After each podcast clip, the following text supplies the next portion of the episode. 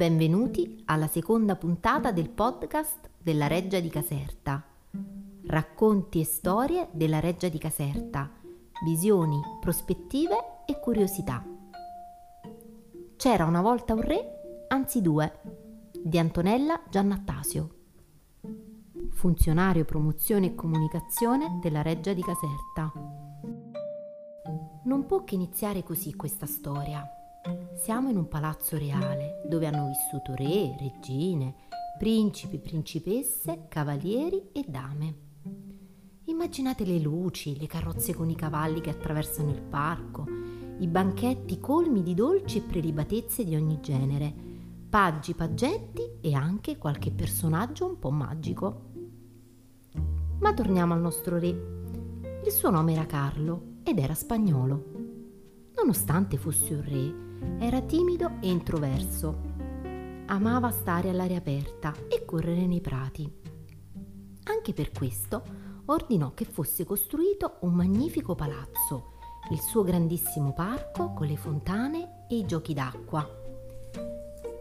Prima però che la sua reggia fosse ultimata, Carlo tornò a casa, a Madrid, e lasciò il regno di Napoli e di Sicilia al figlio, Ferdinando, che aveva solo otto anni.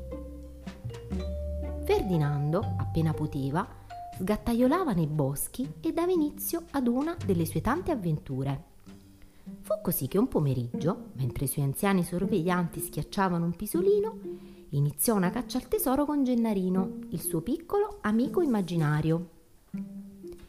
Ferdinando amava rincorrere Gennarino tra i lecci, gli ippocastani e le magnole del bosco vecchio.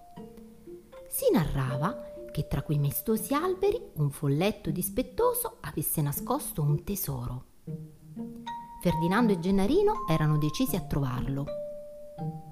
Si incamminarono così tra i grossi e maestosi alberi. Improvvisamente udirono un forte battito di ali alle loro spalle. Si voltarono era un uccello elegante, dagli occhi scuri, con il becco ricurvo e grandi artigli. Era un gheppio. Il rapace era dritto davanti a loro e faceva bella mostra delle sue piume bruno-rossicce. Li guardava, non sembrava lì per caso, cercava proprio Ferdinando e Gennarino. Il gheppio lasciò cadere dal becco un cilindretto di carta e velocissimo, così come era arrivato, si alzò in volo. Sfruttando il vento per mantenersi fermo in aria e osservare in basso i due bambini. Ferdinando e Gennarino, messi gli occhi su quel pezzo di carta, non fecero più caso a lui. Allora esiste, disse Ferdinando. Il tesoro, il tesoro. Gennarino gli strappò di mano il foglietto. C'era un disegno sbiadito, un grosso albero, una grotta e un piccolo castello. E poi il tesoro. I bambini si guardarono un attimo e iniziarono a correre. Sì, ma in quale direzione andare? Il bosco era fitto, quasi buio. Che fare? Un crepitio di foglie attirò la loro attenzione. C'era qualcosa che si muoveva in un cespuglio. Un animale selvatico? Una guardia reale corse a cercare Ferdinando. Un cacciatore?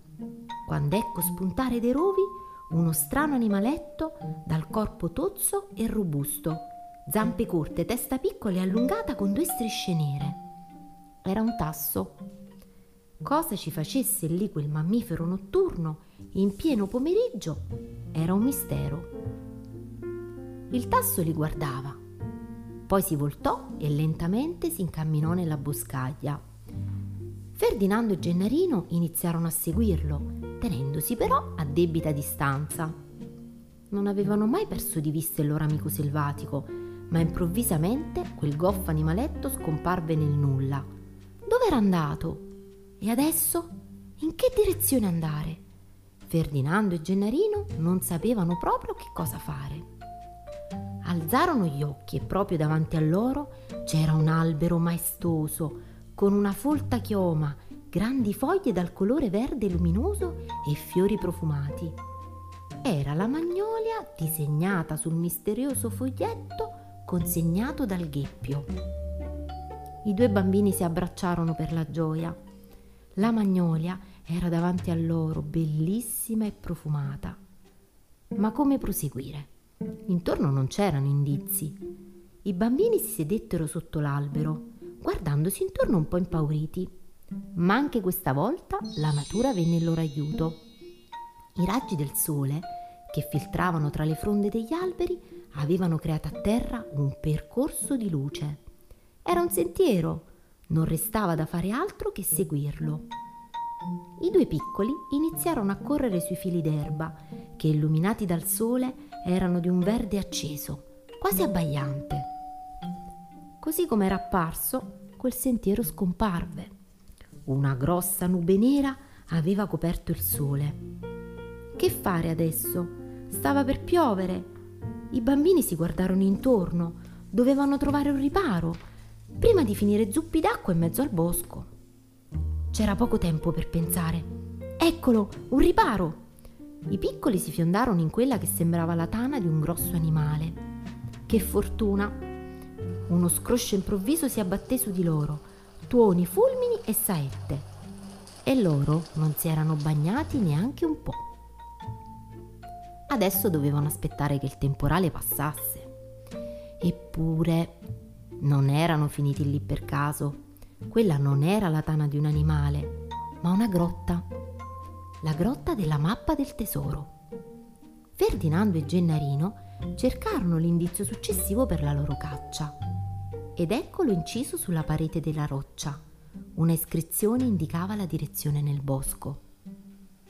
Nel frattempo il sole era tornato alto in cielo. I bambini corsero fuori come schegge. Ferdinando e Gennarino avevano bene in mente il percorso da fare. L'incisione nella grotta, girare a destra, al grosso masso andare a sinistra e poi dritto fino a un grosso leccio. E infine un piccolo castello Eccolo! In realtà era una torre, la torre Pernesta, usata dai cacciatori come luogo di ristoro. Non c'era nessuno nei paraggi. Tutto intorno alla torre c'era un fossato, per fortuna senza coccodrilli. I piccoli si fiondarono all'interno senza indugiare. Erano certi che dentro ci fosse il tesoro. Salirono di corsa le scale che conducevano al piano superiore. Nulla, la stanza era vuota. Salirono ancora più su, frugarono in alcuni vecchi sacchi abbandonati sul pavimento. Niente, niente di niente. Che delusione. Toc toc sentì improvvisamente riecheggiare nella stanza. Toc toc di nuovo. Cos'è? disse Ferdinando. Gennarino indicò la finestra. Poggiato al davanzale c'era un picchio che batteva col becco sul vetro i due bambini si avvicinarono alla finestra e davanti ai loro occhi per magia il fitto bosco si diradò, gli alberi l'uno dopo l'altro si allinearono creando un percorso. Comparvero sentieri, viali e poi lì in lontananza una cascata da cui scendeva copiosa l'acqua che si riversava in fontane, vasche e giochi d'acqua. Statue di cani, cervi, delfini e angioletti comparvero qua e là. Ferdinando e Gennarino potevano ora vedere oltre il bosco. In fondo un palazzo immenso, una grande scala, ai lati due minacciosi leoni con la bocca spalancata e poi ancora più su grandi sale dorate illuminate da centinaia di candele, pavimenti luccicanti, tavole imbandite di dolci e di frutta. Re! Un urlo sorprese Ferdinando e Gennarino che fecero un balzo per lo spavento. Era un sorvegliante, venuto a cercare il piccolo re. Che fate qui? disse l'uomo con la parrucca bianca e il naso grosso. Maestà, vi stiamo cercando da ore. Rientriamo. Ferdinando si guardò intorno. Gennarino era sparito. Guardò fuori dalla finestra la cascata, le fontane, le vasche, i giochi d'acqua, tutte le statue, il palazzo reale, non c'era più nulla. Il bosco, con le chiome maestose dei suoi alberi, era di nuovo al suo posto. Ferdinando era triste. Si voltò e seguì il suo sorvegliante. Era stato solo un sogno. Proprio mentre la delusione si faceva strada in lui, ecco un bagliore. Il re alzò lo sguardo grossa vasca abbandonata c'era qualcosa che luccicava. Ferdinando si avvicinò. Dall'acqua saltò fuori un'enorme carpa tutta d'oro. Eccolo il tesoro! Allora era tutto vero e anche Gennarino sarebbe tornato a giocare con lui. Ferdinando non dimenticò mai quell'incontro e dopo anni, quando la sua dimora reale fu ultimata, ordinò di riempire le vasche della reggia di Caserta di centinaia di carpe. Chissà se oggi c'è ancora la carpa dorata. Ti aspettiamo appena riapriremo per scoprirlo insieme. Arrivederci alla prossima puntata del podcast della Reggia di Caserta.